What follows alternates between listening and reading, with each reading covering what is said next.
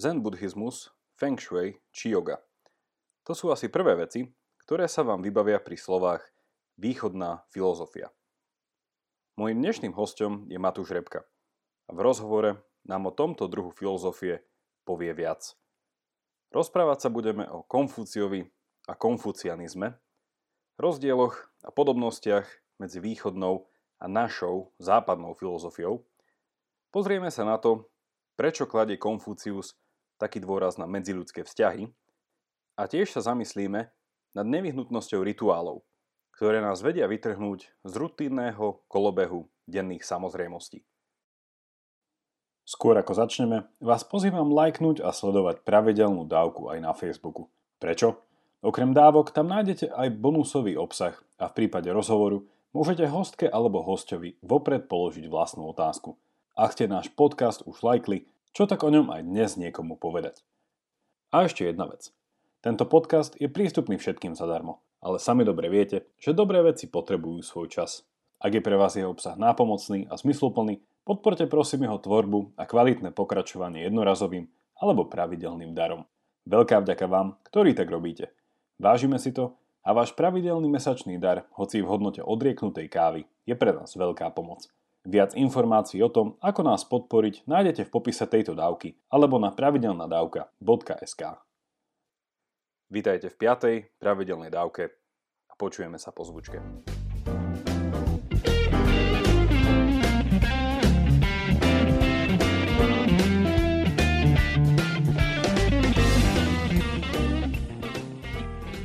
Vítaj Matúš. Zdravím ťa, Jakub. Dneska som našim poslucháčom oznámil, že sa budeme baviť o východnej filozofii. A ty, Matúš, si študoval, robil si doktoránske štúdium v Trnave, kde si sa teda venoval systematickej filozofii v svojom odbore. A ja viem, že konkrétnejšie si robil s niečím takým, ono pre poslucháča to bude také, že zvláštne, že prečo sa tomuto niekto venuje, takže povieš nám o tom viac, ale že niečomu, že rituály a rituálne správanie alebo chovanie sa človeka. Prečo niečo takéto a čo to vlastne je? To je komplikovaná otázka, lebo rituál ako taký si človek, eh, náš človek, väčšinou spája s tým, že ide nieč, o niečo náboženské. Uh-huh. Ja s rituálmi stretol v mojej magisterskej práci, kde som sa venoval konfucianizmu a konfucianizmu sa veľmi orientoval práve na rituály. A to, mi, to ma tak napadlo, že prečo sa tomu nevenovať hlbšie a s tým, že by som to skúsil interpretovať na súčasného človeka. Uh-huh. A to je hlavne v tom, že rituál ako taký je niečo, čo človek potrebuje. Moja hlavná téza, ktorú som si na začiatku stanovil, bolo, že človek je tvor rituálny. Uh-huh. A znamená, že človek na svoje žitie a na svoje prežívanie už aj také osobnejšie, aj spoločenské potrebuje sa zúčastňovať alebo vytvárať si svoje osobné rituály. Čiže rituál chápem aj ako niečo osobné a aj ako niečo, čo pomáha jedincovi sa zapojiť do nejakého spoločenstva. Áno. Ono má to v sebe, ja si myslím, že ak sa človek tak zamyslí, že čo je to nejaký rituál, že nejaký príklad, za chvíľku sa ťa spýtam, povedz nám nejaký príklad rituálu, ale že naozaj, že to má taký ten aspekt osobno, osobno spoločenského. A myslím si, že aj tá tvoja, tá tvoja výskumná tá téza, alebo nejaké to, to tvrdenie, ktoré si chcel obhájiť, alebo hľadať človek ako človek rituálny, aj vo filozofii je viacero prístupov, že sa tak vždy tak stanoví, že teda človek ak, človek politický, alebo že človek rozumný, tak si myslím, že aj človek rituálny v niečom to rezonuje s tými filozofickými eh, úvahami o tom. Skús povedať, čisto začneme tým, čo je nejaký rituál, že daj nejaké dva, tri príklady, že čo sú rituály. Rituál je veľký rozdiel medzi, najprv takto, aby poslucháč sa dostal do takého obrazu, je rozdiel medzi rituálom a rutinou. Uh-huh. Rituál je podľa mňa úkon človeka, ktorý je uvedomelý a ktorý si ten človek, e, ktorý ten rituál vykonáva, uvedomuje. Mm-hmm. Alebo chcel vykonávať, ale zúčastňuje sa ho. Napríklad náboženský rituál je Sveta Omša. Napríklad. Kde sa človek zúčastňuje a zúčastňuje sa to pasívne a aktívne. Pasívne je počúvaním a nejakým takým kontemplatívnym spôsobom a aktívne, že sa zapája do spievania, modlitieb a podobne. Je to taký náboženský rituál. Ja som to nechcel brať len z toho náboženského aspektu, ale snažil som sa rituál chápať aj ako niečo, čo si človek ako jedinec môže vytvoriť svoje. Uh-huh. A možno pre mužských poslucháčov by bolo pripodobnenie takéhoto rituálu, keď buď hokejista alebo futbalista vybieha na trávnik, uh-huh. tak má nejaký úkon, ktorý spraví. A problém je v tom, že keby to bola rutina, tak to robí neuvedomelo. Ale rituál je to pre ňo v tom, že keby to nespravil, tak by to nebolo pre ňo ako keby kompletné. Ten nástup na ihrisko. Je to také, z, toho, z tej strany toho jednotlivca, z toho personálneho pohľadu, je to niečo, čo človek si uvedomuje a potrebuje to spraviť. A potrebuje to spraviť dobre a to znamená, že si uvedomuje tú svoju činnosť. Čiže, čiže vlastne tá nevyhnutnosť, tá nevyhnutnosť spočíva v čom? Lebo ja tak rozmýšľam, že ako si povedal, že rozdiel medzi rituálom a rutinou a mne tam príde také úplne bežné slovo do toho, že nejaký zvyk alebo nejak obyčaj, Áno. ale to je asi zase niečo... Ma, je to taký spoločný menovateľ, by som povedal, že ten zvyk. Uh-huh. Je to spoločné, ale rutina je niečo, čo robíš automaticky, čo si mhm. nepotrebuješ uvedomovať, napríklad keď e, skladaš papier. Áno. Máš také zautomatizované a na tým proste myšlienky ti idú niekam inám a ty robíš popri tom niečo iné. Ale rituál je niečo, čo si vyžaduje tvoju pozornosť, e, aby si si uvedomil, že to robíš. Áno. Práve ten osobný rituál je niečo, čo človek potrebuje spraviť, aby sa cítil, že to spravil. Tá mhm. rutina je niečo, čo si iba povie, že niečo som zabudol. Že uh-huh. spravil napríklad. Ale rituál je, že zabudol som toto spraviť, presne toto, čo robievam a čo, čo mi dáva nejaký zmysel, prečo to robím. A je to také, že ten človek odchádza taký, uh, neviem ako by som to povedal, taký ten pocit, že si to mal spraviť. Uh-huh. Vedel by si dať ešte možno okrem toho futbalu a tej nejakej omše nejaký prík, čo každý človek v každodennom živote vie v tom nájsť? Bo určite viem teraz vymenovať 100 vecí, čo je moja napríklad denná rutina, hej, že vstanem, umiem si zuby, idem Presne tam a tam. Tak. To, to, to by som radil medzi rutinu. A čo je teda nejaký môj ten denný rituál? Čože si dám kávu a pôjdem s ňou na balkón a tam sa zamyslím 5 minút? Presne, je to skvelý príklad s kávou alebo čajom. Uh-huh. A je to také niečo, že ráno vstaneš, urobíš hygienu, všetko, to je rutina. Proste urobíš to, na čo si zvyknutý od mala. Prídeš do kuchyne, spravíš si raňajky a teraz si spravíš kávu.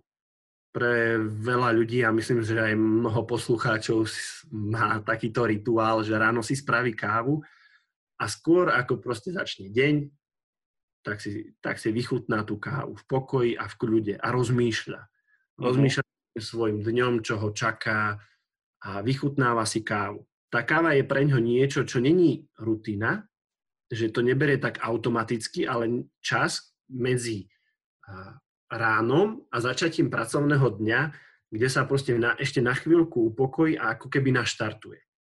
Uh-huh tomu práve pomáha ten rituál, že je to jeho rituál, ktorý, si, ktorý mu dáva zmysel a ktorý, bez ktorého keby bol, tak je to proste iba jednoliatý celok toho dňa. Ráno stane, robota ide spať. Uh-huh. Ale tá káva ho vysekáva z tej bežnej reality a vsádza ho do takého prostredia, kde je proste on a jeho myšlienky, dajme tomu. Uh-huh.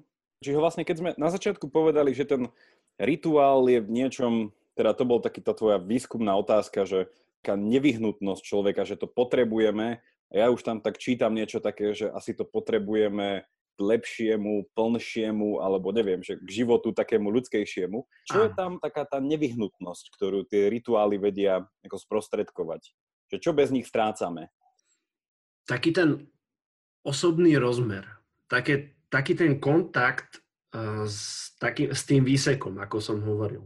Mm-hmm. Lebo potrebuje na, raz za čas proste zastaviť a spomaliť a uvedomovať si a proste chvíľku byť vyseknutý z tej každodennej rutiny, uh-huh. ale rutina je niečo, čo ide ako jednoliatý celok, keby sme to takto zobrali.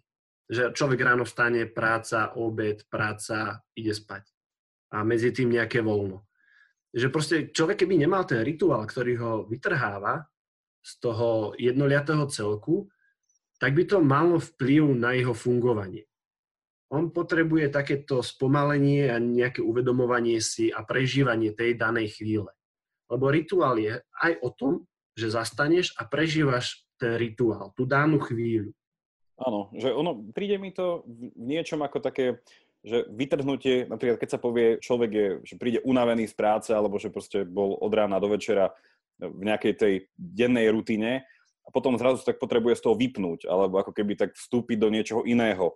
A tak si povie, že to bolo to, nehovorím, že to skutočné, ale že to boli tie také tie chvíle, ktoré ma tak dobili, alebo nejako mi ukázali tie veci nejakú takže hlbšie, alebo možno tak, že neviem. Do, Ako keby ho to vynieslo nad tú rutinu. Nad tú rutinu, hej? Áno. Napríklad príde človek domov z práce, urobí si dobrý čaj, otvorí dobrú knihu a povie si, teraz hodinu si budem čítať. Uh-huh. On si tú hodinu oddychne. Nemusí myslieť na nič iné, buď číta si dobrú knihu, akú si vybral, a popíja pritom dobrý čaj. A ak to robí, ak, si, ak sa to naučí robiť každý deň, lebo rituál je aj o tom, že je to, je to ten zvyk, tam je ten aspekt toho zvyku. Áno. Že je tam periodicky sa opakujúci dej. To je aj spoločné s tou rutinou. Len rituál je práve v tom, že človek sa ho to vyniesie na tú, na tú rutinu. A tu si myslím, a tu si myslím, že sa trošku začína rysovať tak pomaly tá odpoveď na otázku, ktorú by teraz niekto mohol mať, že no dobre, hovoríme o, nejakým, o nejakých druhoch zvykoch, nejaká rutina, nejaký rituál a teraz tá otázka, že no a kde je v tom tá filozofia, nie? Ešte pre, pre, predsa si to doktoránske štúdium robil na, na fakulte filozofie. Skús mi do tohto dať taký aspekt, že kde je tam tá filozofia? Práve v tom skúmaní toho, prečo človek potrebuje rituál. A ja som sa hlavne snažil zameriavať na ten osobný Mm-hmm. Človek potrebuje, človek sa potrebuje zamýšľať a hľadať zmysel. Filozofia je z veľkej časti hľadanie o zmysle niečoho, nášho života, nejakých situácií a rituál práve dáva, alebo vytvorenie si nejakého rituálu dáva človeku pocit, že to má všetko nejaký zmysel. On ten rituál vykonáva za nejakým zmyslom. Nemusí to byť známy zmysel, že môže to byť jeho osobný, že proste toto mi dáva zmysel a to ma naplňa. A práve preto je to taký filozofický aspekt, ale skôr z toho pohľadu tej osoby, ktorá vykonáva ten rituál. Uh-huh. Lebo človek sa vo všetkom snaží nájsť nejaký zmysel a práve keď, je, keď žije v nejakej rutine alebo podobne, tak ten zmysel sa vytráca z toho.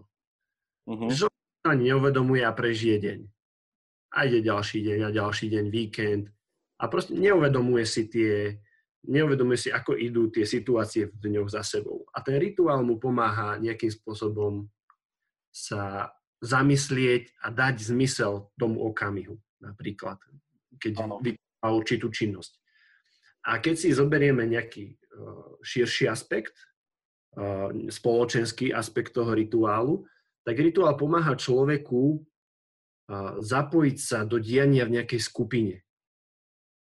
Zoberieme si krst alebo nejaké privítanie do spolku. Je určitý rituál. Bol by, bol by rituál aj napríklad taká, to, čo sú také tie, že iniciačné rôzne, vlastne to už sa rovno môže povedať, že iniciačný rituál alebo niečo Áno, inicia- sú to iniciačné obrady, to je jedna z veľkých častí, e, ktorých som sa aj venoval sú aj napríklad také, že na vysokej škole imatrikulácie? Alebo presne že tak, končí presne školu tak a má nejaké promócie, a to sú všetko rituály? To sú rituály, ktoré ohraničujú nejaký úsek, alebo že sa niečo skončilo. Je to, je to jednorázový rituál, ale napríklad na tých školách, keď je privítanie prvákov, tak je to svojím spôsobom rituál.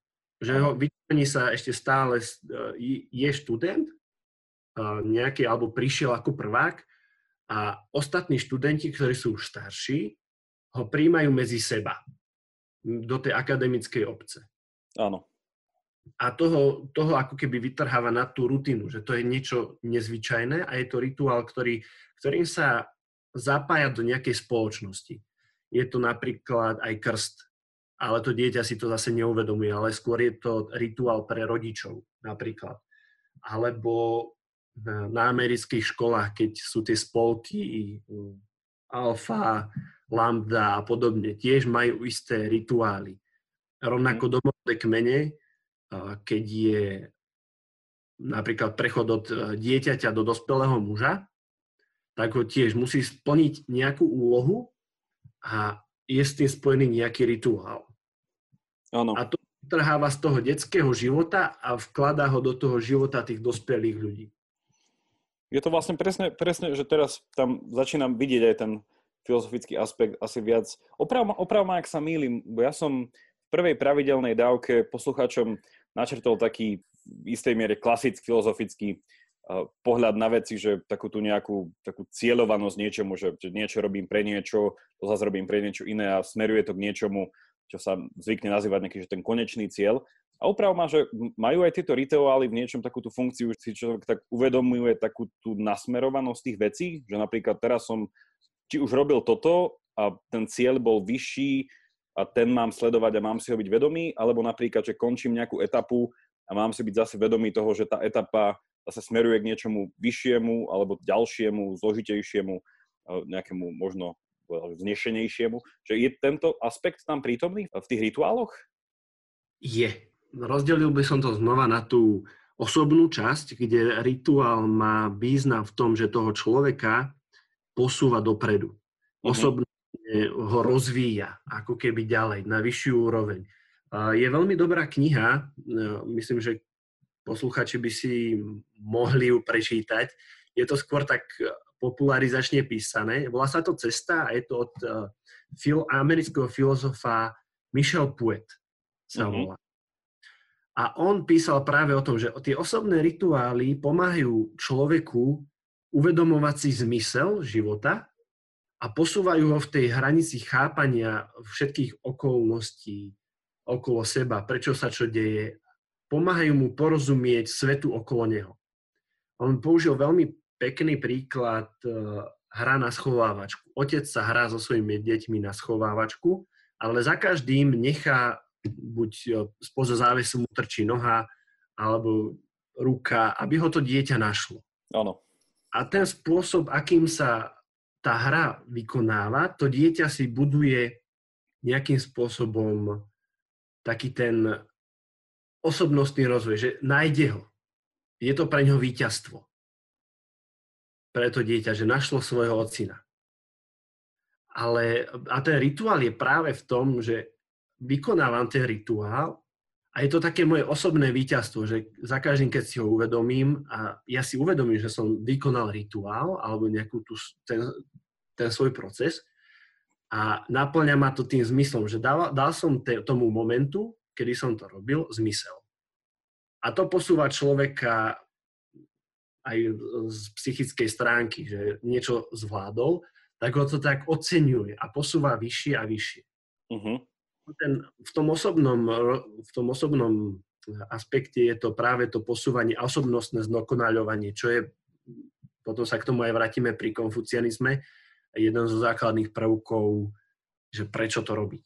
Vedel by si ešte v rýchlosti načrtnúť ten spoločenský rozmer tých rituálov a potom sa to pokúsim nejako sumarizovať. Spoločenský rozmer rituálov je práve v tom, ako som už hovoril, že je to začlenení toho jedinca. Tiež ho to posúva, že človek potrebuje byť súčasťou nejakej komunity. Niekde, kde sú ľudia, ktorí majú podobný názor alebo podobne zmýšľajú, rozpráva sa s nimi a tiež rovnako ho to posúva ďalej. A celé to spoločenstvo, keď je to zoskupenie takýchto ľudí, tak ide dopredu. Je to skôr taký rozvoj eh, vnútorného nazerania na svet a chápaniu všetkých okolností, ktoré sa dejú okolo napríklad tej skupiny. Uh-huh. Čiže vlastne už je taký ten, že jeden bol pohľad taký skôr na seba a potom taký Áno. ja, ako sa vnímam v rámci toho väčšieho celku. Presne. Kam to posúva mňa, to je ten osobnostný rituál a vykonávaním ma to posúva a vidím ako keby ten cieľ že stávam sa lepším človekom, čo je základná téza prakticky konfucianizmu, stále byť lepší. A v tej, spoločensk- v tej spoločenskej rovine je to, ako zveľadiť tú spoločnosť okolo seba. Už nemám vplyv iba na svoj vnútorný svet, ale mám vplyv aj na svet iných ľudí. A keď sme v skupine, tak vieme formovať aj okolie tej skupiny. Tým pádom tými rituálmi dávať nejaký pozitívny príklad. Myslím, že v tomto bode už poslucháči môžu mať jasnejší pohľad na to, že prečo si sa tomuto venoval a vlastne, že v čom je naozaj ten rituál, ak si to povedal, že niečom, že nevyhnutný, lebo to slovo nevyhnutnosť je vo filozofii často skloňované a ľudia ho nemajú radi, lebo je to niečo, že nedá sa tomu vyhnúť a je dobré byť si toho vedomý, inak niečo môžem strácať. A som sa mi to páči, že takto si to orámcoval skrz tú nevyhnutnosť. Čo sa potom na teba ukladá veľké bremeno dokazovania, že to naozaj teda je v nevyhnutnosti. Ale tam, tam si myslím, že bude smerovať uh, tvoje, uh, tvoje štúdium. Ten sumár som chcel dať krátky, a potom ma oprav, ak by som sa od niečoho odklonil. Rituály majú takú, z toho, čo som ťa počúval, dve také základné vlastnosti. Okrem toho, že sú to nejaké zvyklosti, ktoré vykonávame, tak prvá, že ten rituál nám umožní vedome niečo prežívať, že je tam naozaj takéto nie že prebudenie, a možno ešte prebudenie sa, ale že uvedomenie si niečo, že to poskytuje ten rituál na rozdiel od tej rutiny, ktorá naozaj je taká, že veci idú. Čiže toto je ten jeden aspekt. Druhý, ktorý si povedal, že je tam uvedomenie si nejaké zmysluplnosti. Alebo teda možno naopak by sa dalo povedať, niekedy nás možno rituály tak prebudia do toho, že fúha, že to, bola, to som robil niečo nezmysluplné, radšej mám robiť niečo zmysluplné. Ten aspekt toho, že idem za nejakým, alebo si uvedomujem nejaký ten cieľ a potom sa pýtam, OK, je ten cieľ zmysluplný, nie je, mám to pokračovať v tom niečo iné a potom ten osobný spoločenský aspekt. Podpísal by si sa pod takýto sumár? Určite áno. Dobre, tak môžeš to použiť potom ako abstrakt. Posúďme sa, posúďme sa ďalej v tom, že už viackrát to slovo e, zaznelo v dvoch, e, v dvoch takých spojeniach. Čiže najprv zaznelo meno istého pána, ktorého si nazval Konfúcius a potom si z toho vytvoril taký izmus. Je to konfu, konfucianizmus, tak, že dobre hovorím. Áno, správne. Tak skúsme začať, skúsme začať tak osobne. Uh, mohol by si poslucháčom povedať, kto to ten Konfúcius bol, kedy asi žil a potom ako z neho vznikol ten konfucianizmus? Konfucius je východný filozof z Číny, žil v 5. storočí pred Kristom a jeho cesta k filozofii a prevažne k takej sociálnej filozofii bola dosť kľukatá, lebo uvedomoval si podstatu všetkých tých myšlienok, ktoré poznal a žil v takej neblahej dobe, kde Čína bola rozdrobená na menší, menšie štáty, kde každý mal svojho panovníka a úpadok e, bol na dennom poriadku a úpadok mravov, politický úpadok, sociálny úpadok. Takže on prišiel s tým, že to chce napraviť. Čiže on bol, v niečom bol taký, že krízový manažer. E, dajme tomu, že prišiel so zdvihnutým prstom a žiadal si pozornosť. Bohužiaľ, nie hneď od začiatku sa mu to darilo, lebo ako vedomosti mal, ale politici a teda správcovia tých krajín ho moc nechceli počúvať, lebo hlásal návrat k zlatému veku, kde všetko bolo v poriadku a všetci boli spokojní, šťastní, všetko fungovalo na základe pravidiel. A moc sa k tomu nechceli vrátiť, ale mal tam aj politické úspechy, ale potom sa utiahol do ústrania a založil školu, filozofickú školu, kde svojim žiakom vysvetloval staré texty, kanonické texty, ktoré boli späté s pravidlami obradov, s pravidlami, ako vie štát, a, a nie len politickými, ale napríklad polnohospodárstvo, kedy orať, e, kedy zasievať, Takže veľmi také praktické veci. A práve on si zakladal na tých spomínaných rituáloch. Čiže vlastne ku Konfúciovi si sa dostal ako ku človeku, ktorý naozaj na nich staval, že videl v tých rituáloch tú nevyhnutnosť, hej? že tá, tá, ako človek, tak spoločnosť je teda človekom a spoločnosťou rituálnom. Ku Konfúciovi ísť, ak toto človeka zaujíma. Pre ňo bol, on možno ani neriešil tak konkrétne rituál, ako z celého toho jeho učenia vychádza, že, že rituál je potrebný. Lebo on hovoril, že je veľmi dôležité nauč- naučiť sa teoretické znalosti, ktoré čerpal z tých kanonických textov starých mysliteľov. Mm-hmm. On seba nenazýva nejakým starý, dávnym dokonalým, ktorý by... On je iba sprostredkovateľ múdrosti. Čo sa naučil, posúval ďalej. A pre ňa bolo veľmi dôležité, že te, te, tú teoretickú uh, znalosť, čo mal, bolo veľmi dôležité uviezť do praxe. Lebo bol v dobe, kedy všetci tí úradníci ovládali teóriu, ale chyba bola v tom, že neprekladali to do praxe.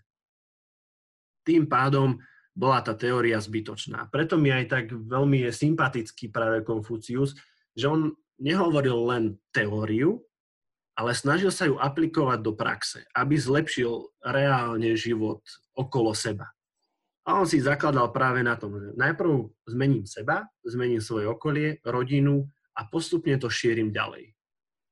Toto si myslím, že v niečom je veľmi sympatické aj dnes. Nechcem teda to ťahať do takej úplnej analogie, že dneska žijeme kríze a teda sa potrebujeme vrátiť k zlatým časom, bo tu by asi ľudia mohli obviniť Konfúcia z nejakého prehnaného konzervativizmu alebo niečo takého, ale to si myslím, že by si určite ty možno vedel nesúhlasiť alebo to usmerniť.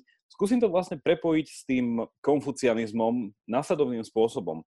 Že konfucianizmus je asi, bez toho, aby som povedal niečo, že čo to je, ale asi to bude vnímané ako nejaký či už súbor tých nejakých myšlienok alebo nejakých tých vecí, ktoré učil Konfúcius alebo zanechal Konfúcius.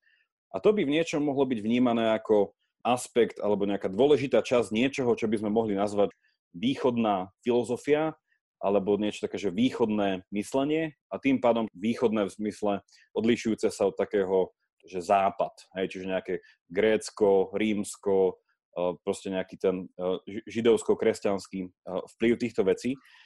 Helenizmu doby, áno. Áno, presne toto. Čiže spájame cez ten konfucianizmus, poslucháčom dáme teda tú hlavnú tému tej dnešnej pravidelnej dávky, tú východnú, východnú filozofiu. A skôr ako teda povieš o tom konfucianizme niečo, ja si osobne myslím, že, že veľa ľudí, ktorí nás počúvajú, si dneska tak povedia, že no tak, že buď už o tom konfucianizme niečo počuli a už možno niečo tušia, alebo si povedia, že no však to tá východná filozofia, alebo teda to východné myslenie, tak no dobre, však to bude asi tá yoga, čiže asi bol Konfucius, možno akože robil jogu, to bol nejaký jogín, alebo proste mal tie záhradky v tom Feng Shui, alebo potom ešte e, je dosť, je dosť možné, ešte vlastne mohol byť že zen buddhista, nie? že možno meditoval nejakým spôsobom. Čiže teraz sa dostal... No, čiže určite pil čaj, nie? Že a mal svoje presne bonse. Tá otázka, ku ktorej som toto celé viedol, je vlastne tá, že je konfucianizmus toto? Že je to nejaký ten mix toho zen buddhizmu, jogy a týchto podobných vecí? Vôbec nie. Vôbec. Konfuci... Konfucianizmus je, je to filozofický smer. Mohli by sme to z nášho pohľadu nazvať ako filozofický smer, ktorý vznikol po Konfuciovej smrti, že sa nazvali konfuciáni, tí jeho študenti, žiaci. Že bol to už taký konfucianizmus, ktorý prebral tie jeho myšlienky, ktoré síce on nevytvoril, ako povedal, že on není autorom tých myšlienok, on je len sprostredkovateľ. A vytvoril sa taký prúd dajme tomu, nazvime ich mysliteľov, tých študentov, ktorí sa snažili to, jeho, to, čo sa naučili od neho, prenášať ďalej na svojich študentov, na svojich žiakov. Preto je to taký filozofický smer. A to, tie veci, čo si uh, vymenoval, jogini, čaje uh, a podobné feng shui, nevyjadroval sa k tomu. Prioritou pre ňo bolo, a teda prioritou pre celý konfucianizmus, je jeden aspekt, ku ktorému sa všetci snažili dostať. A to bol pojem ušľachtilý človek. Uh-huh. A ušľachtilý človek bol ako keby cieľom celého konfucianizmu. Celého konfuciového učenia bol ušľachtilý človek.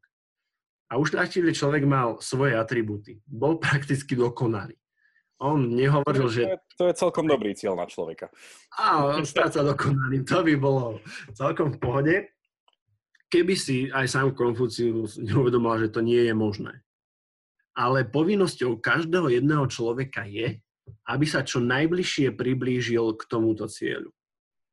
Čiže ja som v druhej dávke hovoril vlastne o pojme šťastia, ktorý mala teda západná filozofia. A tam tiež je niečo, tuto, neviem, že či je to priamy prienik, ale oni hovorili zase o niečom taký, že, že ideál nejakého ľudského, či už človeka alebo ľudského života, ktorý bol definovaný tým šťastím a tiež je to stanovenie si nejakého, mohli by sme povedať, toho dokonalého, nejaké dokonalej verzie e, seba a spoločnosti a teda ísť, ísť za tým, že ako, ako to on nejako chápal, ten ideál, alebo teda ten, ten dokonalý stav, dokonalú verziu.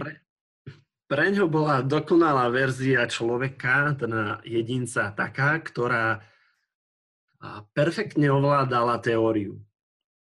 Proste bol nadúpaný, nadúpaný kanonické texty, ktoré hovorili o všetkých, o všetkých možnostiach spoločnosti, od poľnohospodárstva, politiky, spoločenského života, pohreboch, svadbách, hudbe, proste poézii to bol teoreticky nadúpaný. To je taký vše, všestranne znalý človek. Všestranne znalý. Nemal, nemal, nemal iba, ja neviem, e, magisterské štúdium z toho a toho odboru, nemal Nie. doktoránske štúdium tam a tam, ale že vedel zo všetkého také tie základy?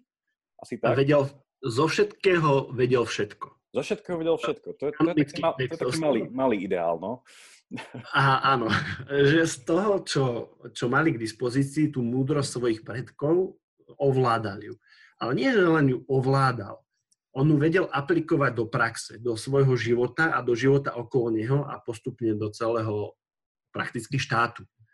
To, bolo, to bola pointa aj toho, prečo sa stať, alebo sa snažiť o, ušľachtilosť, lebo tam bolo viac takých pojmov, ktoré ušľachtilý človek musel splňať.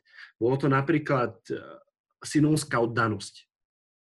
Synovská oddanosť znamená, že človek má v úcte svojich rodičov a ich múdrosť. Stará sa o nich, ako sa oni starali o neho, keď bol malý. Že keď, ale ide to o to, že stará sa o nich za ich života a keď umrú, tak sa musí starať o nich ďalej. A to znamená prinašať im obety, ako bolo zvykom v Číne a preukazovať im úctu. Má mhm. vybudovať so svojimi rodičmi vzťah. To je tá synovská oddanosť, že neposlúcha svojich rodičov len za života, ale aj po smrti. A tie obrady, ktoré boli po smrti, mali prísne pravidlá. Čo má mať oblečené a podobne. A keď toto všetko ovládal, tak sa stal takým znalým tej veci. Ale tiež tam je ten aspekt toho rituálu. Že nemalo, nemala to byť rutina, ale rituál, ktorý ho vytrhával z toho všedného dňa a teraz mal predniesť obetu svojim predkom a to ho malo takým spôsobom naplňať a uvedomovať si to, že niekto pred ním bol múdry a má sa od neho čo učiť. A tým pádom ho to podporovať v ďalšom takom seba zdokonaľovaní. To je ďalší taký dôležitý pojem, čo sa týka konfucianizmu, pojem seba zdokonaľovania. To je, proces, to je praktický proces, ako sa stať tým ušľachtilým človekom. A seba zdokonaľovanie malo práve tú synovskú danosť a z, ako keby zveľaďovanie to, čo na najvyššiu úroveň podľa pravidiel. Potom napríklad eh, vo vzťahové, vzťahové záležitosti, kde rozdieloval základné vzťahy medzi eh, rodiča, syna, manželov, staršieho súrodenca, mladšieho súrodenca, kde stále fungovala nejaká autorita a recipročne videl, že je pre niekoho autoritou. Takže je tam strašne veľa takých aspektov, ktorého, ktoré človeka, keď ich začal aplikovať, viedli k tomu v takých pomaličkých kruhoch, také špirále, hore k tomu cieľu, k tomu ušľachtilému človeku. A jedný z tých aspektov boli práve aj e, rituály. Že správne dodržiavanie tej teoretickej, ale aj to praktické v tých rituáloch. A to si zase zakladalo na tom, že človek sa musel učiť. A pre ňo učenie bolo celoživotný proces pre Konfúcia a pre celý ten smer.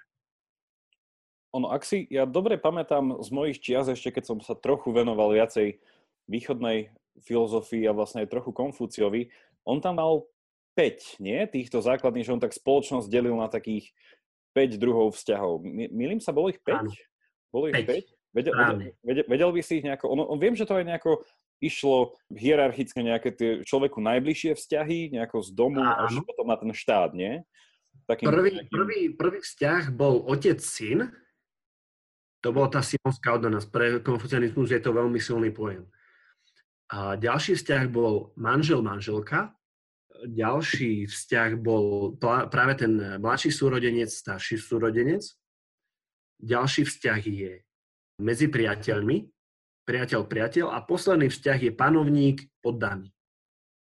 Takže to tak postupne z tej roviny, kde otec-syn, to môžeme vnímať ako otec, ktorý je najvyššou autoritou pre toho človeka, lebo je to prakticky taký malý panovník, je otec, ktorý, s ktorým sa to dieťa stretáva ako s prvým, ku ktorému má úctu a ktorého musí poslúchať.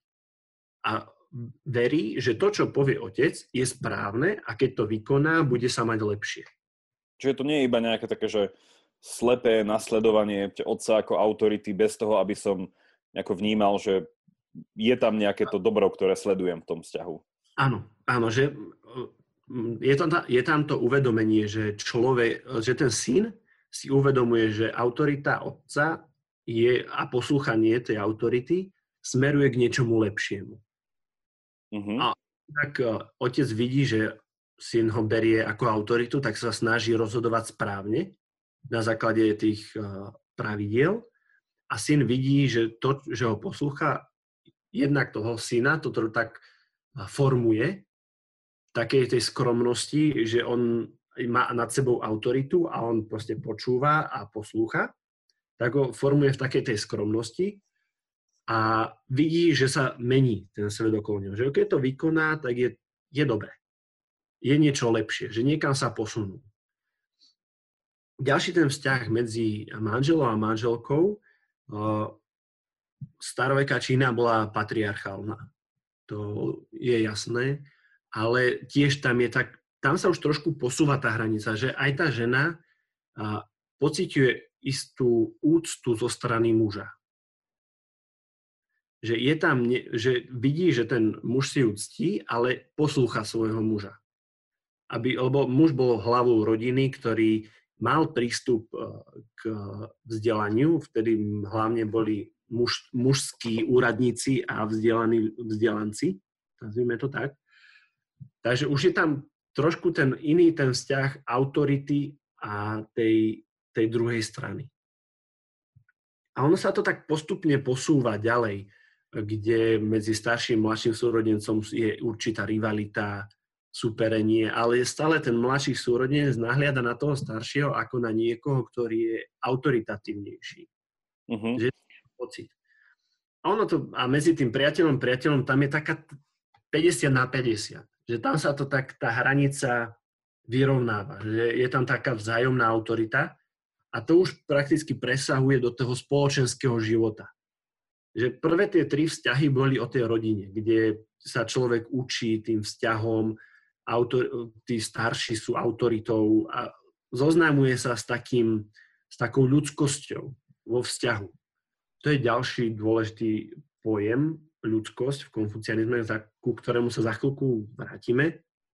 A tá hranica, ten priateľ-priateľ v tom vzťahu, je tá hranica, kedy sa ten, ako keby ten človek vychádza z tej rodiny a to, čo sa tam naučil, to správanie sa a také, taký ten vzťah k druhým ľuďom dáva teraz do svojho blízkeho okolia. A to smeruje postupne, že to bola taká, taká schéma, ako keby, že človek najprv formuje seba na základe takých tých nejakých vnútorných procesov, keď napríklad e, má autoritu otca, až postupne prenáša všetky tie veci, čo sa naučil v tom rodinnom svete, lebo to je pre dieťa je to svet, rodina, posúva von, za hranice svojej rodiny. A postupne toto správanie a toto autorita sa pre, dáva aj do toho chápania medzi panovníkom a poddaným. Uh-huh. Je mhm. to prakticky rovnaký vzťah ako otec-syn. Syn verí, alebo teda poddaný verí, že panovník koná na základe pravidiel, ktoré sú správne, ktoré sú otestované a ktoré fungujú. A to, čo nakazuje svojmu podanému, má prispieť do spoločného bla ako dobra. Že posunie to tú krajinu, to spoločenstvo ďalej. A celých týchto 5 vzťahov si zakladá práve na tom, ako som hovoril, na tom pojme ľudskosť. A to je veľmi dôležitý pojem, lebo ľudskosť e, indikuje práve to správne fungovanie vzťahov. Že mám pochopenie voči druhému a je to určitý vzťah s niekým alebo so spoločnosťou, s jednotlivcom. A tento vzťah musí byť od začiatku správny.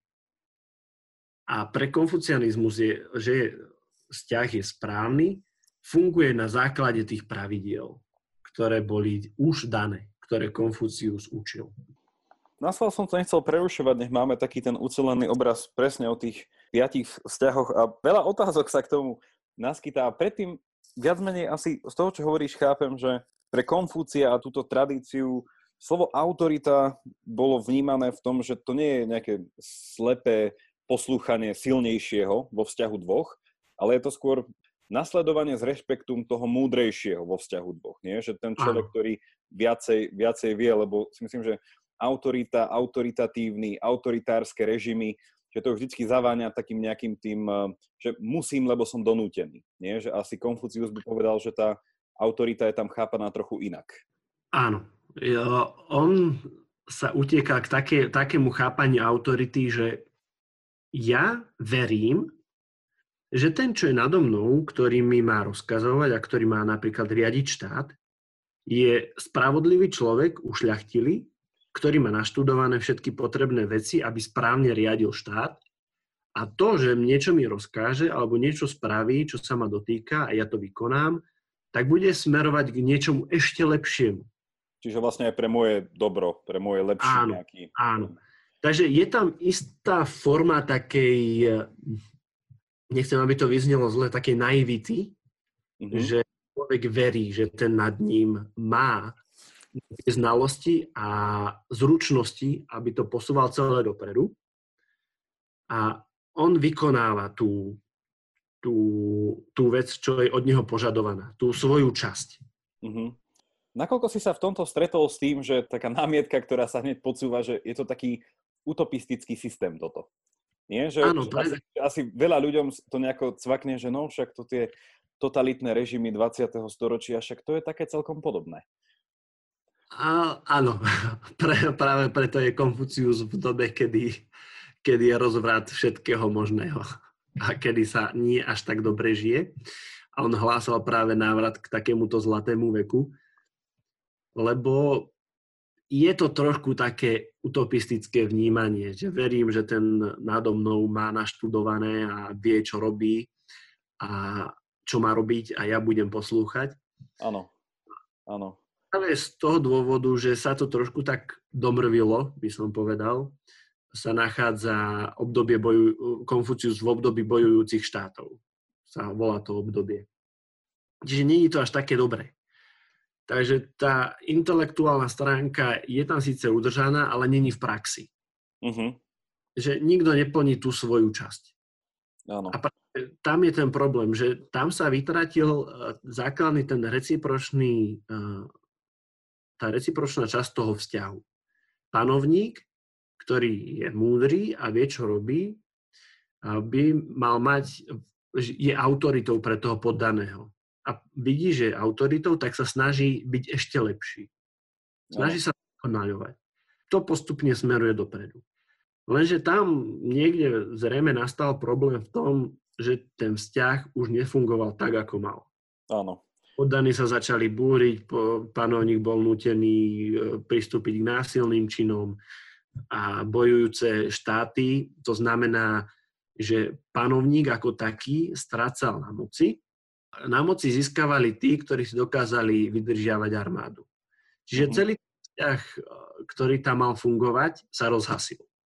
A to bol problém. A preto Konfucius prichádza s tým, že by sme sa mali vrátiť k tomu systému pred týmto obdobím. Uh-huh. Čiže opätovne nastoliť nejakú vládu tých múdrych panovníkov, ktorých by sme poslúchali, lebo vieme, že nám chcú viac menej dobre, že to nerobia pre vlastný zisk. Áno, že, a, lebo panovník bol pre nich e, syn nebies. Áno, áno, čiže tam bol ešte tento... Nebe sa ako nejaký vyšší, vyšší celok zvolili, aby riadil ľudí. Ono zase taká nedokonalá analogia podobne, že aj v západnej filozofii sa vnímali takéto prvky toho napríklad u Platóna, čo máme toho uh, filozofa kráľa. Nie, že na vrchu tátu Platónovho, teda tej, to bola tiež niečom utopia, uh, no v niečom, v dosť veľkom to bola utopia. Tiež mal byť král, ktorý keby mal dobrú vôľu, naozaj, že by to bolo aj z tých, tých rozprávok, že je to dobrý král, ktorý vie, aké sú potreby jeho teda v úvodzovkách podaných, že to, sú, to je ten král, pre ktorého ľudia s radosťou budú sa vzdávať nejakých svojich vecí a vykonajú, čo od nich chce. Len už aj u toho Platona sme videli, že je to ťažké, no, že tu by veľa ľudí tej analógii videlo to, že no, tak, že tuto možno vyriešila tá demokracia. Tomu nejakému panovníkovi sa skoro nikdy nedá veriť, keďže ani my sami niekedy nevieme veriť a teda, že tá múdrosť je v tých počtoch rozhodovanie mnohých. Ako by sa s týmto Konfucius popasoval? Demokracia je budúcnosť, alebo stále by to videl v tomto? Myslím si, že by to sa snažil nejakým spôsobom, spôsobom tú svoju múdrosť adaptovať na, na demokraciu. Že on nebol nejak striktne daný. Ako, treba stále brať do úvahy, že on nepoznal iný systém. On proste poznal iba panovník poddaný. Áno. A on sa nejakým spôsobom ani nezamýšľal, že či treba zmeniť uh, takýto vzťah, lebo ani myslím, že by to nechcel lebo jeho tých 5 vzťahov jasne naznačovalo, že počíta s autoritou a niekým, kto sa podriadzuje autorite. Neriešil to, neriešil to, že nejakým spôsobom náznak demokracie alebo podobne. On skôr sa snažil, lebo videl ten úpadok tých mravov a nejakého vzdelania, preto aj založil školu, ale predtým, ako sa začal venovať e, študentom, putoval po rôznych panovníkoch, dajme tomu, nazvime ich panovníci, kde sa snažil tú svoju múdrosť naučiť ich. Takže sa snažil ísť k tým, ktorí vedú ľudí a reálne ich ovplyvniť, aby lepšie viedli ľudí. Čiže on sa to, on, nazvali by sme to teraz, že išiel do vysok, snažil sa o vysokú politiku. Presne som chcel povedať, že išiel na stretnutie parlamentu a mal tam nejaký hodinový príhovor. Ale možno Aha. si našiel individuálne, si našiel predsedov strán a išiel sa... On, on, aj sa mu to podarilo, e, že sa raz dostal na dvor, kde sa stal radcom uh-huh. toho menšieho celku. Len tiež to bolo perly svinia, by som to nazval. No, no, no, no to, to, vtedy to naozaj bolo, že treba to stále chápať v tom kontexte 5, 5. storočie, pred Kristom, to, tie, tie analogie sa tam... Mne sa veľmi páčilo, čo si vlastne povedal, že nakoľko poslucháči môžu, nemusia súhlasiť s takouto prioritou tých piatich vzťahov, celkovým pohľadom na tú spoločnosť, cez tú dynamiku tých vzťahov a vlastne, že tam v tom vzťahu je vždycky niekto, kto je tak v úvodzovkách podriadený, menej vie, alebo že ten, ktorý nasleduje. Čo si myslím, že je celkom akože sedliacký rozum. Nie všetky vzťahy sú zo začiatku rovnocenné ono tá rovnocennosť sa získava. Ale veľmi sa mi páčilo, čo si hovoril, to kritérium tej, tej ľudskosti medzi tým. Keď je teda hoci ktorom z tých piatich vzťahov, ak je ten nejaký ten cieľ, alebo že to prečo tí ľudia ten vzťah vedú, že tá vzájomné pochopenie tej ľudskosti, tak tým pádom je to naozaj kladenie si dobra toho druhého človeka za môj cieľ. V dnešnej, v dnešnej dobe je niečo, čo ne, nemôže byť len tak prehliadnuté, ako no, to už je také staromódne. Že naozaj taká ľudskosť takej tej, tej humánnosti, vnímanie človeka e, ako človeka, nie ako nejakého prostriedku k cieľu. Čiže to si myslím, že je celkom nadčasové. To, to mi veľmi bolo sympatické, lebo ten jedine tu Konfúcia bol dôležitý, on bol veľmi dôležitý. Len on to bral tak, že ten jedinec, ktorý e, sa sám zdokonaluje, zdokonaluje spoločnosť. A priorita pre toho jedinca bola, že zdokonalujem seba aby som vedel zdokonaliť spoločnosť. Tam sa ako keby vytrácal ten aspekt toho egoizmu, že ja sa chcem zdokonaliť, ja chcem byť dobrý. Ako by si náhle toto povedal, že ja, iba ja chcem byť dobrý a chcem byť ušľachtilý, automaticky by zišiel z tej špirály, ktorá smeruje k tomu ušľachtilému človeku. Lebo ušľachtilému človeku ide o to, aby zdokonalil seba aby mohol zdokonaliť svoje okolie a spoločnosť. Áno.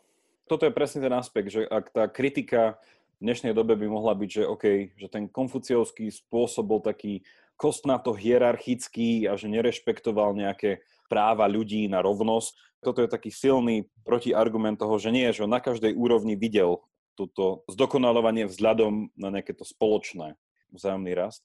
No zaujímavé je aj zase to vidieť v porovnaní s tou, že keď tak dneska tak trošku berieme, že východná, západná, či už východná západné myslenie alebo filozofia, v západnej filozofii od istého bodu je kľúčovým stredom je ten jednotlivec. Potom od istého obdobia práva jednotlivca, alebo vlastne, že jednotlivec je tá základná bunka, ktorá potom buduje tú spoločnosť, keď sa rozhodne, či už cez nejakú tú zdieľanú zmluvu, hej, že vytvorí nejaký ten štát alebo niečo vyššie. Sice je toto u Konfúcia, ale je to tam takým iným spôsobom. Váha a dôležitosť toho jednotlivca tam stále je, ale je to vnímaný, že jednotlivec vo vzťahu. Že to by som tam tak dodal ako takú pomlčku. Jednotlivec, pomlčka niekto. Pojem jednotlivec bez vzťahu s niekým nedáva zmysel.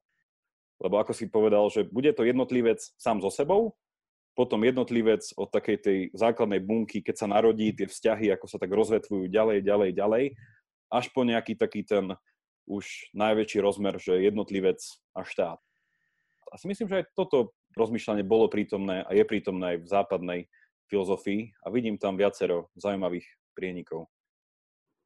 Nedá mi nesúhlasiť. Nedá ti nesúhlasiť. Uh, tak uh, dobre si povedal.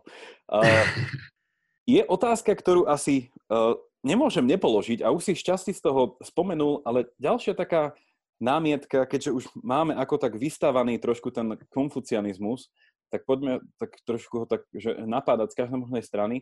A námietka, ktorá sa kladie proste všetkým týmto nejakým filozofickým smerom spred storočia pred Kristom a možno ešte aj dlho potom, je tak klasická, že keď už to teda mal byť nejaký ideálny systém, ideálny pohľad na spoločnosť a jednotlivca, aký tam bol ten vzťah k tým ženám?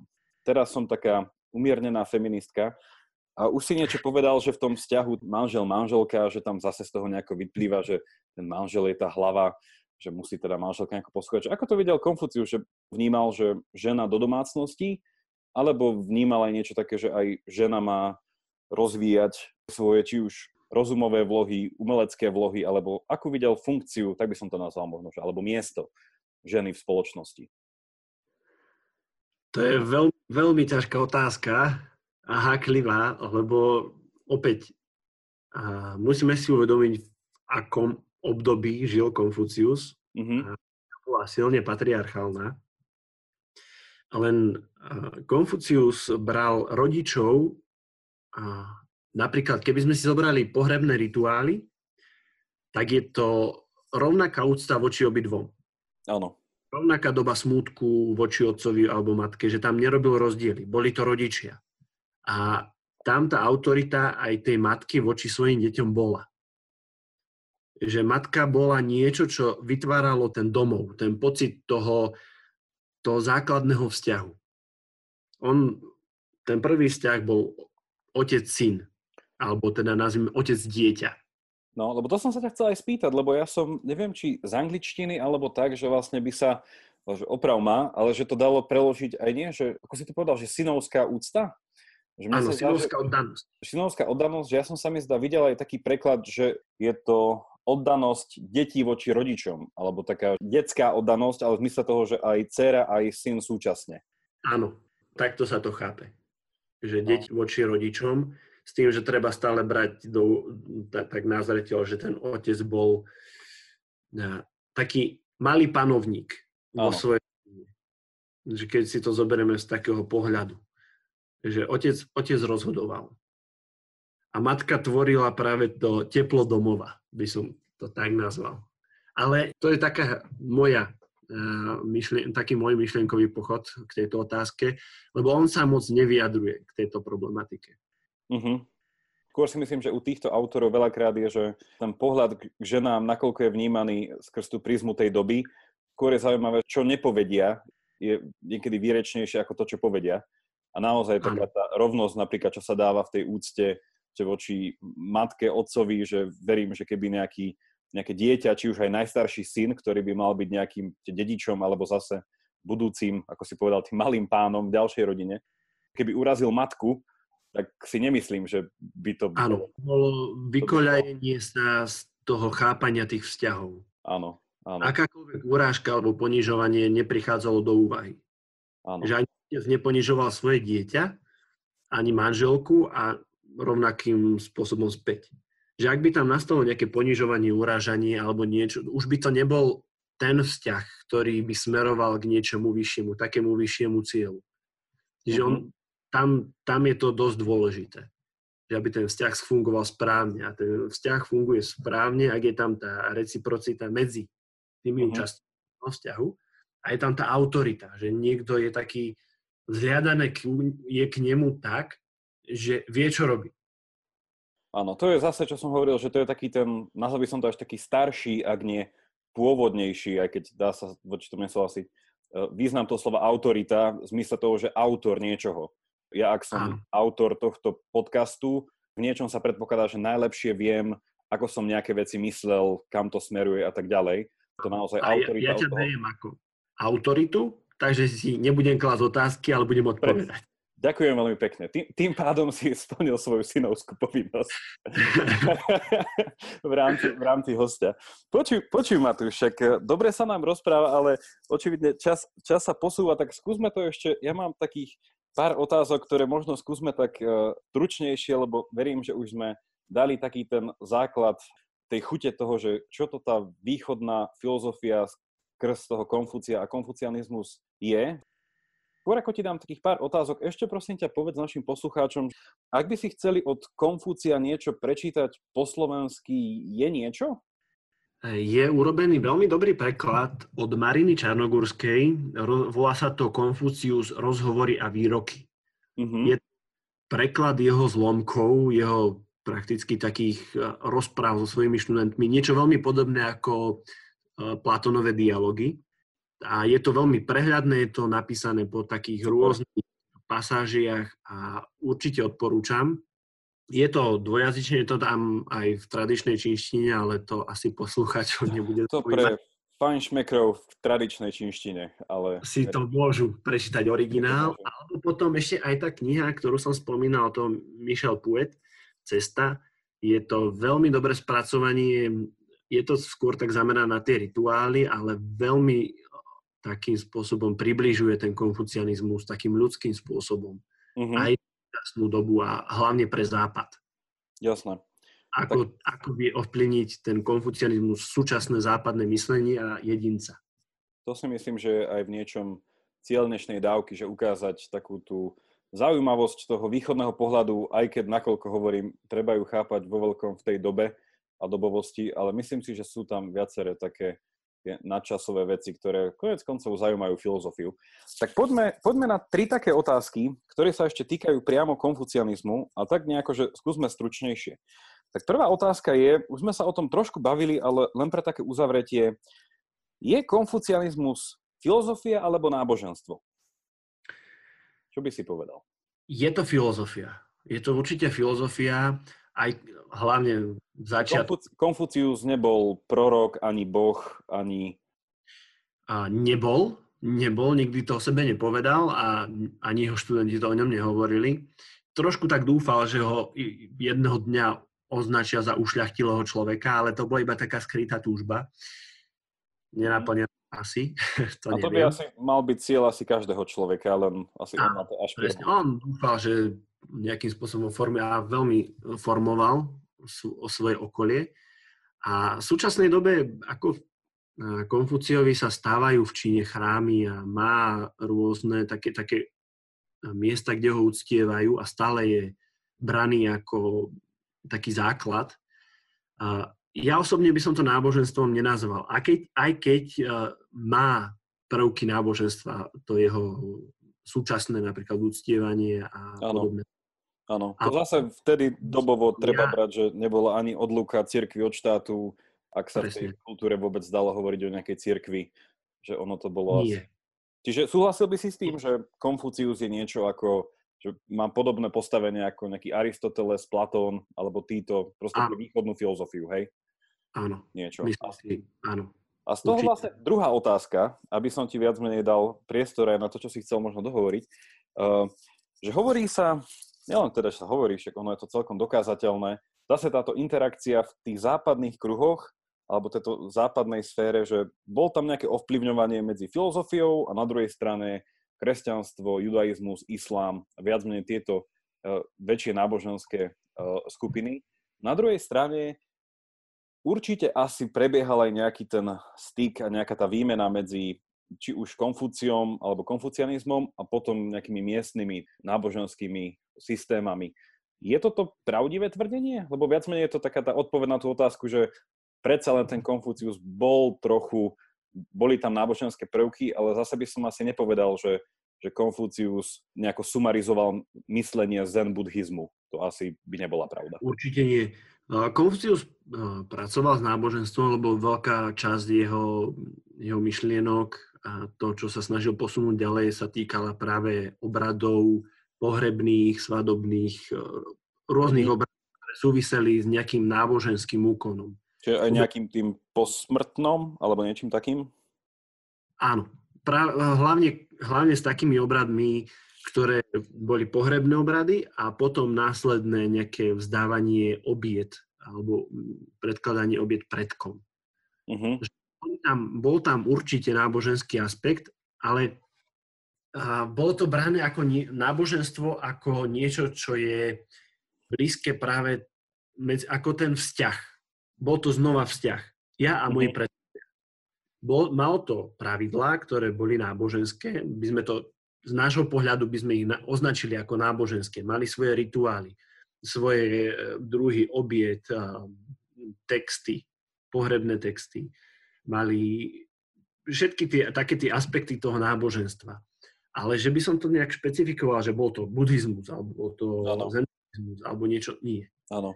Ja si myslím a vnímam vlastne niečo podobné aj v západnej tradícii, napríklad u Tomáša Akvinského jedna z definície náboženstva je, že to je ľudská povinnosť voči Bohu. Náboženstvo v niečom je spravodlivosť, ktorú vykonávame, že dávame späť, čo je spravodlivé Bohu. Že asi aj Konfúcius tam vnímal nejaký ten vzťah toho, že k predkom po smrti. Vlastne, Áno, to bol taký svet duchov. A bola to povinnosť zo strany detí, prinášať obety týmto predkom. Áno. A to zase ovplyvňovalo, ak správne prinášali obety, malo to mať vplyv na ich život. Keď sme videli Mulan, tak tam si to môžeme... Áno, že prosili predkov o pomoc, ako keby, a tým, tým prostredníctvom tých obiet. A potom predkovia zoslali mušu a potom to, to všetko išlo správnym spôsobom. Vlastne to je odpoveď na to, že postavenie žien v konfucianizme, nie? Že Mulan to všetko vysvetlila. Keď niekto chce vedieť, aké bolo postavenie žien, treba si pozrieť Mulan. Áno. Tam, tam boj... A myslím si, že aj boli to síce húni, huňatí, ale dalo by sa to pretransformovať aj na... Na budúce, na budúce spravíme filozofickú analýzu Mulan. Na, nakoľko by s tým Konfucius bol spokojný.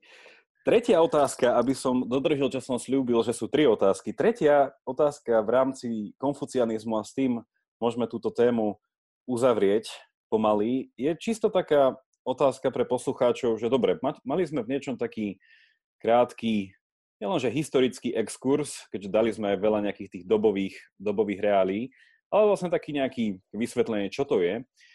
Čo by si povedal, že čo z toho konfucianizmu vlastne pre teba, ktorý tomu obetoval istú dobu svojho života doktoránskeho štúdia. Čo je z konfucianizmu také hodné štúdia a pozornosti dnes? Alebo čo si z toho môžeme tak zobrať dnes? A ešte by som ti to tak pri, priťažil, že nielen, že dnes, ale že dnes pre slovenských poslucháčov. Žijeme v dobe, že organizujú sa pochody, bojuje sa proti korupcii, vnímajú sa všelijaké druhy tej krízy, ako si povedal u toho Konfúcia. Čo si myslíš, že by sa z tohto dalo tak zobrať na dnes, na také rozmýšľanie do tých denných rituálov? Do tých denných rituálov. Okrem teda prípravy zeleného čaju. Veľmi ťažká otázka, lebo tam je strašne veľa aspektov, nad ktorými, ktoré by sa dali aplikovať do dnes, pri mm-hmm. počúvaní tohto podcastu by sa dali určite aplikovať, ale tam je hlavne dôležité práve tá vzťahovosť. Ten mm-hmm. vzťah. A uvedomovanie si, že ten vzťah e, je stále. Že nie som iba ja, ale je ja a niekto. Vždy, vždy, keď idem do práce alebo ráno vstanem, vždy fungujem v nejakom vzťahu. A mhm. tento vzťah nás ovplyvňuje a my ovplyvňujeme toho druhého účastníka alebo tých ďalších, ktorí v tom vzťahu figurujú a náš, naše správanie a náš spôsob života a nazeranie na svet, buď e, myšlienky, ktoré nahlas hovoríme alebo nejakým spôsobom dokážu ovplyvniť toho druhého a ten vzťah mal by sa každý snažiť, aby ten vzťah bol zdravý. A zdravý mhm. práve v tom, že stále tam funguje, že toho druhého beriem z nejakého hľadiska ako autoritu. Ako niekoho, ku ktorému by som mal mať úctu a rešpekt. Uh-huh. A nie je to také, že pritákanie tomu druhému a ja som ponížený, ale zase ten druhý by mal rovnako pozerať na mňa ako na, mňa ako na autoritu. A no. mať zase mne rešpekt. Že tá, ten vzťah bez urážania a bez podobných vecí by mal byť zdravý. A práve to sa snažil Konfucius aj napraviť, aby tie vzťahy boli správne. A tie vzťahy sú aj správne na základe tých rituálov, buď osobných, kedy sa sám posúvam niekam dopredu, alebo tých spoločenských, kde v nejakej komunite fungujem a svojim správaním dokážem ovplyvniť ďalších. Toto si myslím, že je úplne super pointa na zobratie si Presne, že ak by sme tú autoritu chápali v zmysle úplne také jednoduchého vysvetlenia, že druhý človek je mi autorita preto, lebo sa mám od neho čo naučiť. Presne.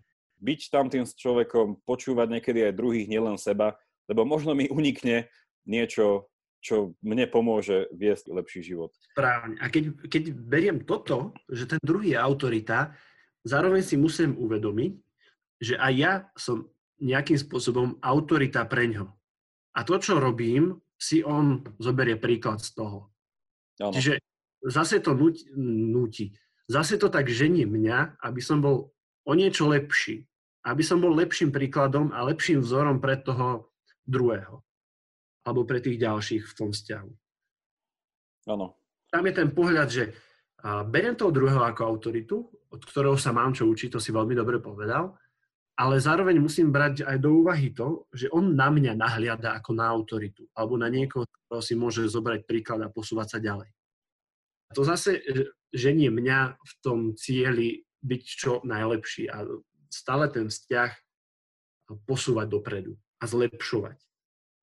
No, toto si, toto si myslím, že je tak aktuálne vtedy, ako aj, ako aj dnes. Čiže toto boli tri otázky, Matúš, ktorými sme uzavreli oficiálne dnešný podcast o konfucianizme, ale keďže je to podcast o filozofii, tak ešte tu mám dve otázky na záver. Jedna priamo o filozofii, druhá iba taká už voľná na, na, na možno vytvorenie nového rituálu, kto vie. Možno pozbudíme k novému rituálu poslucháčov. Ale teda prvá otázka na úplné uzavretie je, po tom všetkom, čo sme sa tu vyše hodiny rozprávali, o veciach, ktoré, no už teraz neposkytnem ďalší sumár, lebo už by to bolo dlhé, ale dá sa to všetko zosumarizovať. Ale niečo sme teda hovorili o východnej filozofii. Nehovorili sme o východných náboženstvách, o východnom umení, nehovorili sme o tanci, bolo to o filozofii. A tento podcast, ako vieš, má za cieľ popularizovať, spopulárniť niečom filozofiu, ale nielen preto, aby ľudia si šli spraviť tituly teraz niekde a prihlásili sa, i keď však aj to je slobodná voľba, ale trošku zobrali tú filozofiu ako niečo možno relevantné a možno nie iba ako nejakú takú voľnočasovú kratochvíľu. Tak preto moja otázka na teba, že po tomto všetkom a po tvojich štúdiách, ako by si poslucháčom predal filozofiu? Čo je to pre teba filozofia a prečo si myslíš, že je to vec hodná robenia? Myslím si, že filozofia je skvelá vec a to z niekoľkých dôvodov. Keď sa povie filozofia, tak väčšina ľudí, veľmi často sa s tým stretávam, a si povie, a to je slovičkárenie, to je nad knihami, ktoré nemajú zmysel, iba nejaké dohadovanie sa o hlúpostiach a nerozumie a snaženie sa byť dôležitý a používať cudzie slova. Mm-hmm. Pre mňa je filozofia hlavne o tom, že aj keď pri štúdiu som sa stretol so strašným množstvom rôznych teórií, rôznych filozofov, s ktorými som nesúhlasil alebo súhlasil, len za každým, keď som, mi bola predstavená nejaká filozofia nejakého daného človeka, som buď, som buď s ňou súhlasil alebo nesúhlasil a bol som nutený zapojiť kritické rozmýšľanie a buď sa vyhradiť voči tej teórii a hľadať argumenty, prečo to tak nie je, alebo keď som súhlasil, tak prečo to tak je. A filozofia ako taká nie je o tom, že snažiť sa namemorovať nejaké dejinné udalosti alebo teórie, ale o tom naučiť sa používať rozum, ale v takom tom kritickom spôsobe myslenia. Že klasiť tie správne otázky a tým pádom rozvíjať nejak svoje myslenie a svoj pohľad na svet. Že tak hlbšie preniknúť do nejakého problému.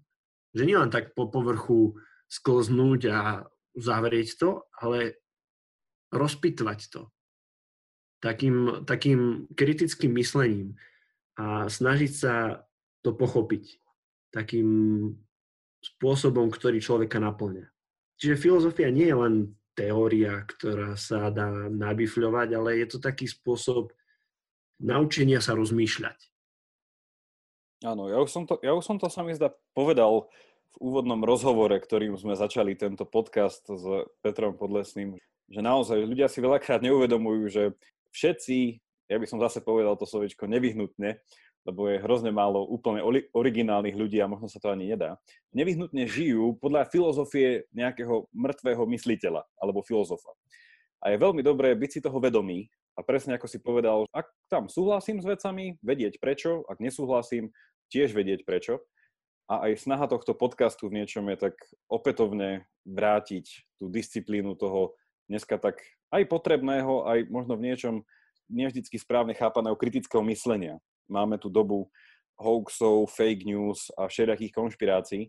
A naozaj to, to kritické myslenie malo vždycky k filozofii blízko, nakoľko niekedy až natoľko blízko, že, že zrazu všetko bolo tak veľké kritické myslenie, že každý mal svoju pravdu. Ale to naozaj, ako aj ty si povedal, o takom dávaní tých nástrojov na lepšie myslenie. Hej, lepšie zhodnotiť informácie, ktoré mám a hlavne prečo. Prečo niečím súhlasím, prečo s niečím nesúhlasím. Super odpoveď. Chceš ešte nejako doplniť, alebo dám poslednú otázku? Môžeš dať poslednú otázku. Tak posledná otázka, v niečom to spojím s tým, čo sme začali. Rituály. Ja viem o tebe, že ty máš jeden rituál. Teda okrem toho viem, že ty máš veľa rituálov. A teraz nechcem, nech, nechcem ťa poprosiť, aby si ľuďom vysvetlil, ako sa robí dobrý sypaný čaj, ale chcel by som ťa poprosiť, viem, že máš taký... Podcast. To by bolo na celý podcast. A ak by ľudia o to mali záujem, určite nám napíšte. S Matúšom to ešte zorganizujeme. Ale viem, že jeden z tvojich rituálov je, že oceníš čas strávený nad knihou. Ak by som teda toto mohol nazvať ako taký rituál, lebo však pochybujem, že čítanie kníh je rutina v dnešnej dobe. Málo ľudí sa tak pristihne pri tom, že fúha, už 5 hodín čítam knihu, ani neviem prečo, už by som mohol prestať asi čítanie kníh nie je veľmi rutinná záležitosť. Tak to by som ťa touto poslednou otázkou, tak, takým netradičným spôsobom to formulujem vzhľadom na náš úvod. Skúsiť, nemusí to byť kniha, ktorá sa týka priamo východnej filozofie, však už sme odporúčili niečo bližšie k tomu Konfúciovi, ale možno nejakú knihu, ktorú ty považuješ za vhodnú odporúčiť niekomu prostredníctvom tohto podcastu, ktorá môže potom možno u niekoho prebudiť chuť si robiť taký možno denný alebo týždenný rituál čítania knihy s nejakým dobrým čajom. Tak čo by si odporúčil? Fú, kúkam akurát vedľa seba na tú moju knižnicu a, rozmýšľam, že čo by bolo také veľmi dobré a padlo mi do oka od C.S. Lewisa rovno pár vecí. Jedna z veľmi dobrých kníh od neho, Boh na lavici obžalovaných, je veľmi dobrá kniha a veľa pekných myšlienok a hlbokých takých, že človeka to vytrhne z toho bežného nazerania na svet. Alebo potom od C.S. Lewisa veľký rozvod. Takže všetkými desiatimi odporúčam. Mm-hmm. Dobre, takže C.S. Lewis, Boh na lavici obžalovaných alebo Veľký rozvod, to sú dve odporúčania našim poslucháčom. Matúša Repku, ktorý bol hosťom dnešnej pravidelnej dávky, kde sme sa bavili o konfucianizme, Konfúciovi a všetkým tým spojeným veciam. Čiže na záver, Matúš, veľká vďaka vám, poslucháči. Verím, že je to dávka hodná vypočutia ešte raz. No a počujeme sa budúci týždeň. Matúš, veľká vďaka. Ďakujem, Maja. Maj sa krásne.